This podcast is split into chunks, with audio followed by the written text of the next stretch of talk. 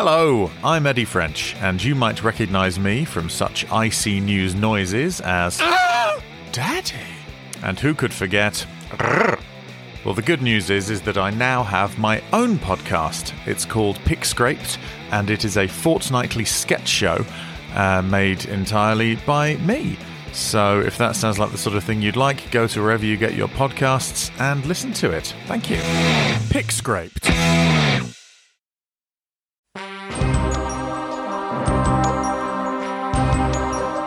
You're listening to IC News, the only network bringing you the stories from across the multiverse.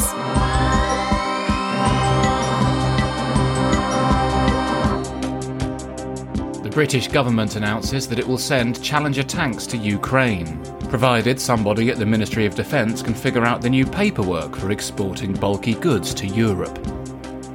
Prince Harry says his family would never forgive him if he told the whole truth about his life as a royal, mainly because mealworms and crickets are actually delicious, and the lizard people don't want us commoners finding out about it.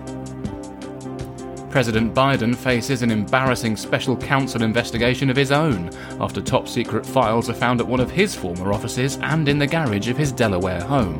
The spokesman for the White House says Biden had forgotten all about them, which is why he had to reintroduce himself to the president before making a statement. And finally, the Tory MP Andrew Bridgen is suspended from the Conservative Party for promoting conspiracy theories about COVID vaccines and comparing them to the Holocaust, ironically outing himself as a far more dangerous prick than any vaccine.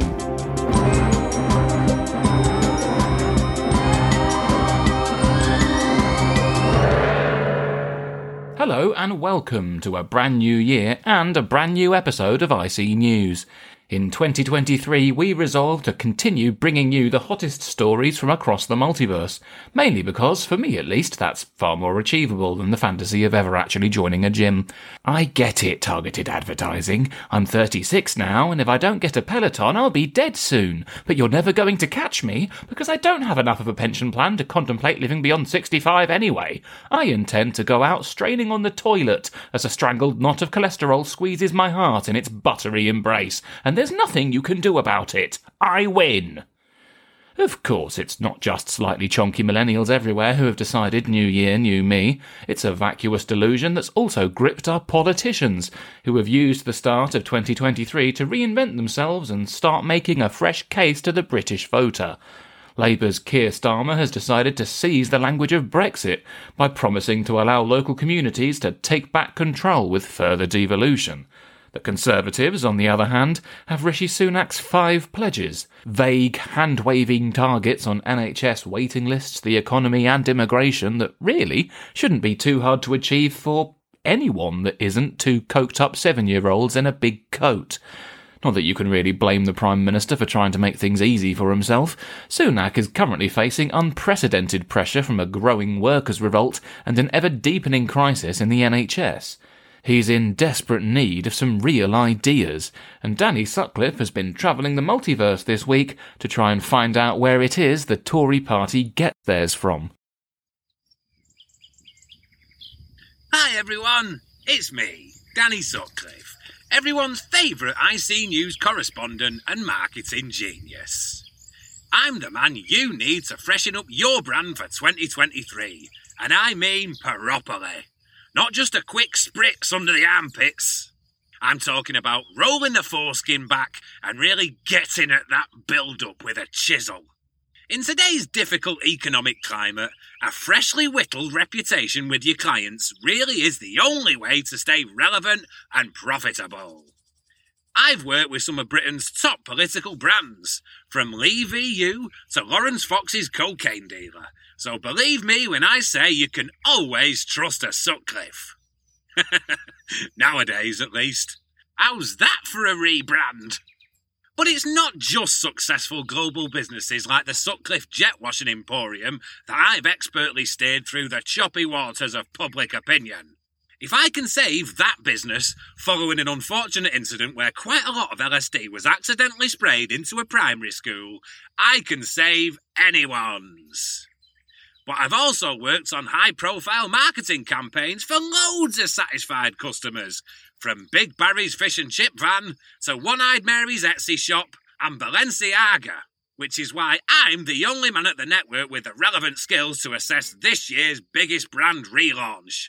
The Conservative Parties! It's a new season for the country's favourite line of out of touch posh twonks, and boy, have they got some eye catching new proposals for you, the British consumer! First up, mascots. Let's talk 'em.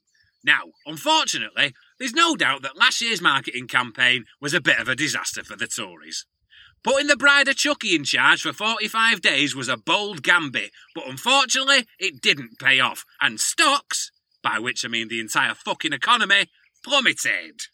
It was back to the drawing board in a hurry, and the focus groups quickly came back with the most radical, out of the box, blue sky thinking they could dream up. What if we took what people love about the Tories, tax avoidance and obscene wealth, and dialed it up to 11? It was truly visionary stuff, helped along by the brilliant idea to front the campaign with a new, adorable, pint sized mascot.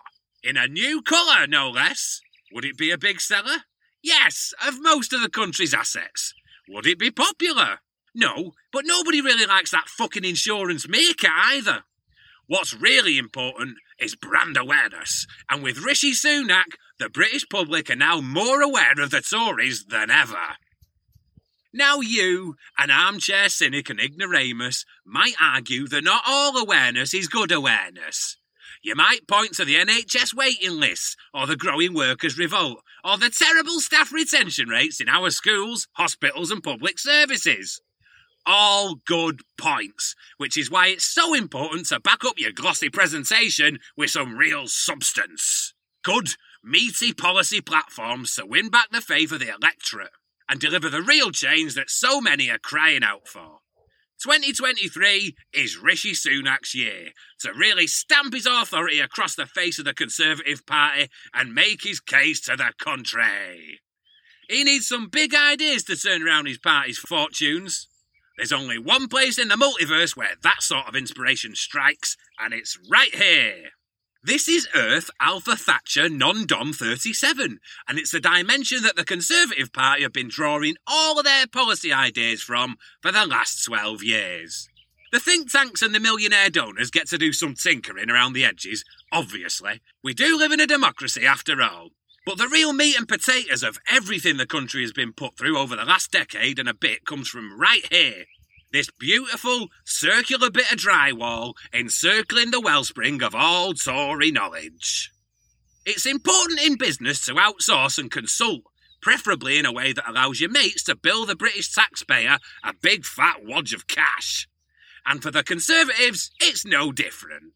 Every new Conservative Prime Minister, at some point in their tenure, comes here to this wishing well. All you need to do is put roughly 30 million quid into the bucket and lower it down. And in return, the well gives you a benchmark new policy to get your leadership off to a flying start.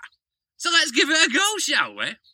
I've got a fat new cashier's cheque right here. And all I had to do to get it was write to Matt Hancock a couple of years back and promise him I had a few rubber gloves to flog. Down it goes. And then all we need to do is wait for our answer.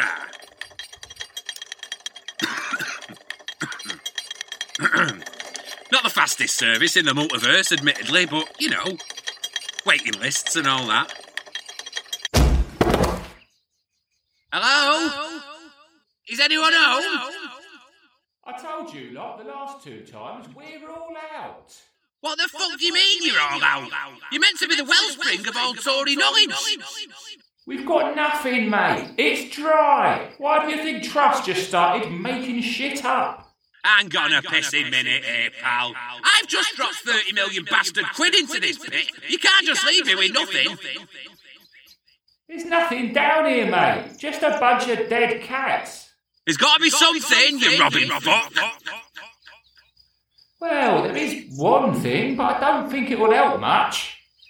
Anything. anything. I'll take anything.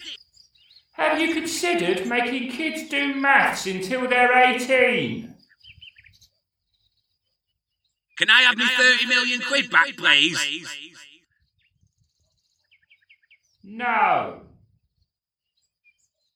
Unfucking believable. So there you have it, dear listener. The presentation might be a bit glossier this year, but the wellspring of Tory ideas has well and truly run dry. I'm Danny Sutcliffe. God help all of us. Reporting for IC News. One of the Prime Minister's biggest challenges for the new year will be dealing with a growing revolt among public sector workers. Nurses and ambulance staff have already been striking over Christmas, and this week two more teaching unions will be revealing the results of their own ballots, which may see teachers and support staff in England walking out and many schools closed. As the number of people taking direct action against low wages and falling living standards continues to rise, however, the government are sticking to their approach of simply blaming the unions for their militancy. This week, Jonathan Gullis MP, full time knobhead, former teacher, and briefly education minister, stood up in Parliament and accused communists and Bolsheviks in the trade unions of setting out to deliberately harm the nation's children. He did this despite himself voting against extending free school meals over the holidays during the pandemic, because one thing he was clearly never taught in school was any sense of shame. Clearly, what Rishi Sunak thinks the public wants is for his government to up the 1970s rhetoric and shatter the union's resolve, and he's stooping to desperate measures to achieve it. This week, he unveiled new laws that would effectively force workers in several key sectors to work during any planned industrial action, in yet another assault on the British workers' right to collectivise and fight for better standards. Here's Tom King with more. Safe minimum levels of service. It sounds perfectly reasonable on paper, doesn't it? One of those targets that a Tory Prime Minister can stand up on his stack of yellow pages and insist that he's definitely going to deliver, as if he's successfully identified the root cause of the growing revolt among British workers. It's not the low wages, the soaring cost of living, the obscene energy bills, or the harrowing working conditions that have caused all this. It's those commie trade unionists who, for no good reason at all, have set out to topple this government because seeking a better deal for British people, apparently, is the kryptonite that's most likely to bring this administration down. Now, thank fuck Jonathan Gullis isn't a teacher anymore. Now, any man who thinks Bolshevik agitators is the answer when looking at the public mood and trying to put two and two together clearly shouldn't be teaching anyone maths until they're 18. Now, Gullis might be an absolute fucking donkey, but the problem is that he's emblematic of his party's whole approach to the crisis currently facing the NHS and millions of other British workers. Just like the rest of the Tories, Gullis is steadfastly refusing to acknowledge that the Conservatives bear any responsibility for what's happening to our public sector. Instead, he's jabbing his stubby little fingers at the imaginary bogeyman he's desperate to pin the blame on.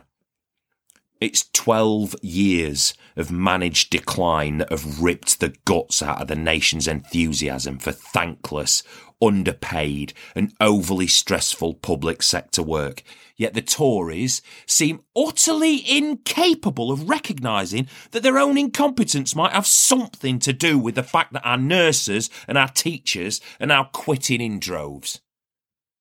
Now, that's not to say that our Prime Minister doesn't have some proposed solutions, however. This week saw Rishi Sunak unveil his grand plan for dealing with the growing calls for strike action. And it appears sensible compromise is well and truly off the table. Oh, there were lots of options he could have considered, from reopening pay negotiations with the protesting unions to working together with them to develop proper long term plans to address the abysmal staff retention rates in our schools and hospitals. In the end, though, Rishi didn't go for any of that. Oh no. Clearly, Sunak still thinks it's the 1970s, and the only way to handle the furious working classes is to go after their fundamental right to strike. He's like a tiny little Margaret Thatcher, a sort of iron baby, making as much noise as possible in a desperate attempt to assert dominance over a situation he has absolutely no control over. Sunak's proposed new laws and the right to define minimum safe service levels for many key sectors to the Business Secretary, Grant Shapps. Now, Shapps insists that he never wants to use these powers But he's already proven that he can't even be trusted with Photoshop or his own Wikipedia page. His word is now worth about as much as a hospital porter's wages in the face of a three grand gas bill. This is a government that have sought to wildly misrepresent the trade unions' demands throughout the growing crisis handing themselves power to neuter the unions further by decree from on high, will do nothing to curb the burgeoning unrest threatening to consume Sunak's visibly piss weak position. The problem with our Prime Minister's desperate attempts to paint himself as the hero of this story is that he appears to be badly misjudging what the public are actually willing to support. Nurses are currently a damn sight more popular than Tory politicians, and the public can see just how petty and dismissive the government are being over what many see as a perfectly reasonable attempt to actually get them around the negotiating table. Nonsense fantasies about communists and Bolsheviks become meaningless hot air in the face of the worst crisis in NHS history we can all see the queues of ambulances backing out of every A&E in the country. And try as they might, the Conservatives are yet to convince the British public that it's somehow all Mick Lynch's fault. This isn't the winter of discontent. Our trade unions haven't been the powerful behemoths that only exist in Jonathan Gullis's nightmares for decades. In fact, their influence has been declining for years, and laws aimed at further restricting them already put new thresholds on ballots for industrial action back in 2017. As a result, many unions representing frontline public services have since had to work a hell of a lot harder to convince their members to back any kind of collective action. That they're suddenly finding it much easier isn't proof that the unions have suddenly regained their godlike powers. It's proof that the government have utterly failed in keeping pay and working conditions tolerable for the furious workers they represent. Years of degradation to our services mean the public can see the harm that's been visited on our health services and our schools. And no matter how hard the Tories try to pitch this as a battle against the militant unions, these new laws directly target frontline workers like nurses and teachers workers that have absolutely had enough of being undervalued and undersupported by a government that has absolutely failed to provide the very minimum safe levels of service that they're now crowing about from the rooftops. The new laws Sunak has announced this week will do nothing to dig the Tories out of this crisis of their own making. In fact, they're almost certain to be endlessly challenged in the courts. Courts that, funnily enough, are already completely backlogged by the government's incompetence in dealing with the law unions striking. Which is why this antagonistic approach from Rishi Sunak is so transparently self serving. This isn't about fixing the problem, it's about creating a dividing line between the Tories and Labour so that their respective approaches to the unions become a wedge issue in the next election. That's the priority of this government, not the NHS, not the unions, not the failing living standards of millions of people.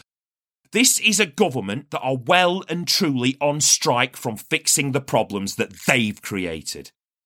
The irony of it all is that we're now all members of a nightmare union they've forced us into, and these cunts currently couldn't get anywhere near the 50% of votes they expect the trade unions to achieve.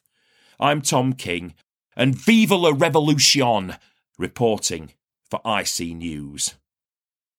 The state of the country might be a bit of a headache for the Prime Minister, but one thing he can always rely on is the British press finding something juicy to distract the plebs with.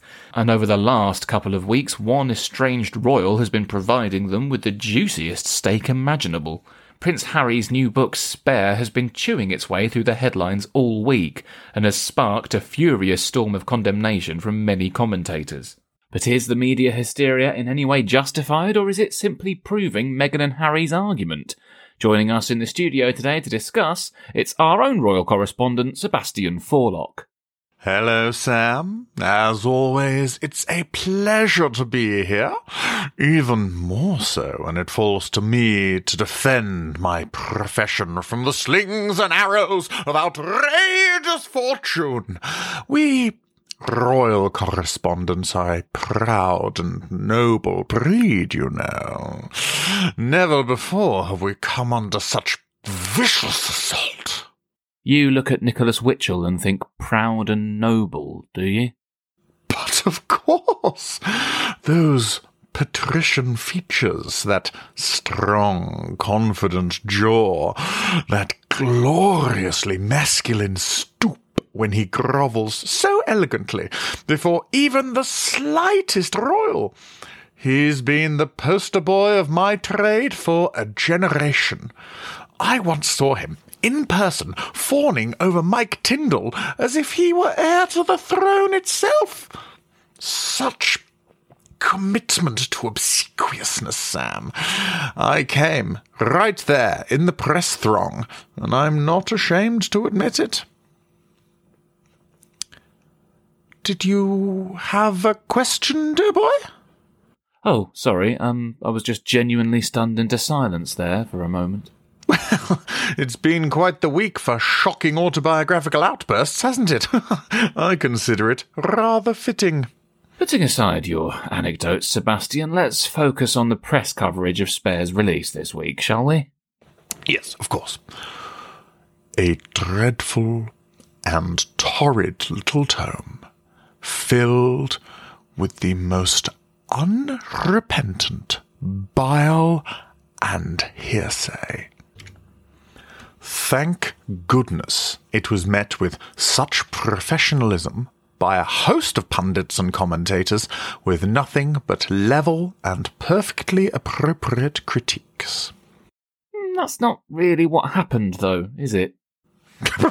Poppycock. In fact, what's become remarkably obvious during Harry's defensive little tour of the talk shows is that we, the press, are the injured party here. Any suggestions that my colleagues and mutual experts in royal reportage have acted with anything other than calm, impartial rationality is pure slander. I wouldn't say Dan Wootton and Piers Morgan have seemed particularly calm this week, Sebastian.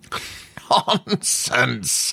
It's the Sussexes who are the petty, prattling provocateurs here. They're the ones obsessed with self aggrandizement, choosing to do so through the vindictive debasement of our monarchy. We in the press have been nothing but reasonable, and I can prove it. Really? How? With this. Okay, and what is it that I'm looking at exactly? It's a lie detector, Sam. These electrodes and sensors dotted across my flesh will measure my biological response to every question you may ask me. I will prove, beyond any shadow of a doubt, that I can handle Harry's autobiography with nothing but its due and impartial journalistic rigour. Well, this is all very normal. And that's not all, Sam. Not only will this machine gauge the veracity of my responses, I've got such faith in my calm and even temperament that I've linked it to the jade egg I currently have inserted in my rectum. Should this machine detect an untruth, it will raise the temperature of said egg five degrees. What is wrong with you? Nothing, Sam. There is absolutely nothing wrong with me. Oh, that's, uh, it's warm. Yeah, I really don't want to participate in whatever this is. Well, you have to, Sam. I've gone to a lot of effort. Yes, all to prove, it seems, that some elements of the press have gone completely insane over the release of this book. What is it exactly about this memoir that's made you maniacs absolutely lose your minds? I haven't lost my mind, Sam. In fact, I couldn't care less about Harry and Meghan. Oh, What, you think it's perfectly reasonable of Harry to tell his side of the story then, even if it is damaging to the reputation of the royal family? I just think it's important to have a sense of perspective, Sam, and to be responsible with our truths. And what was responsible about the selective quoting regarding Harry's kill count in Afghanistan exactly? Particularly when it came from early leaks of the book and the full context of his comments wasn't widely available. That was perfectly legitimate reporting, and about as far from sensationalist as it's possible to get. I'm, I'm a naughty little Yankee candle. Well, what about the allegations he makes about the palace conspiring with the press and leaking damaging stories about him and his wife? I think you'll find the relationship between Buckingham Palace and the press is a congenial one, Sam, and is in absolutely no way mutually parasitic. Mm, the fires of Mount Vesuvius, it burns!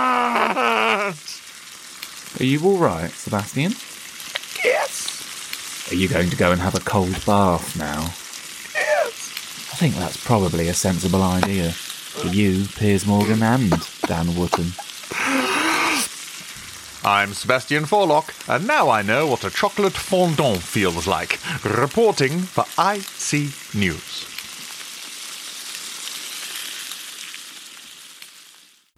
I think that's probably as good a time as any to call the end of this episode, dear listeners. Not least because the studio now smells like a weird cross between a festival portaloo and a pack of frazzles. We'll be back, as always, the same time next week with a brand new episode, but until then, we leave you now with the headlines you may have missed. The business secretary Grant Shapps denies photoshopping Boris Johnson out of a press photograph.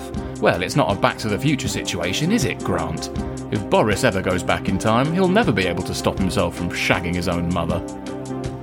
The delivery firm Evri apologises for its recent poor performance, with a company spokesman pretending to knock before throwing his sorry over the garden fence, where it smashed into a thousand pieces. Romanian police seized several luxury cars from the estate of influencer Andrew Tate, as it turns out that Greta Thunberg really has made him drastically reduce his carbon footprint.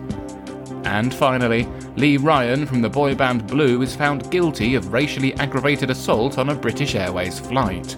Jurors found he had got too close to a female member of the cabin crew, and other passengers had to all rise and intervene. Ryan is yet to apologise, but in his defence, sorry does seem to be the hardest word.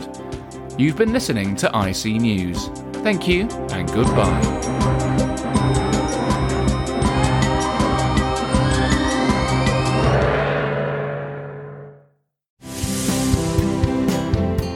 Hello again.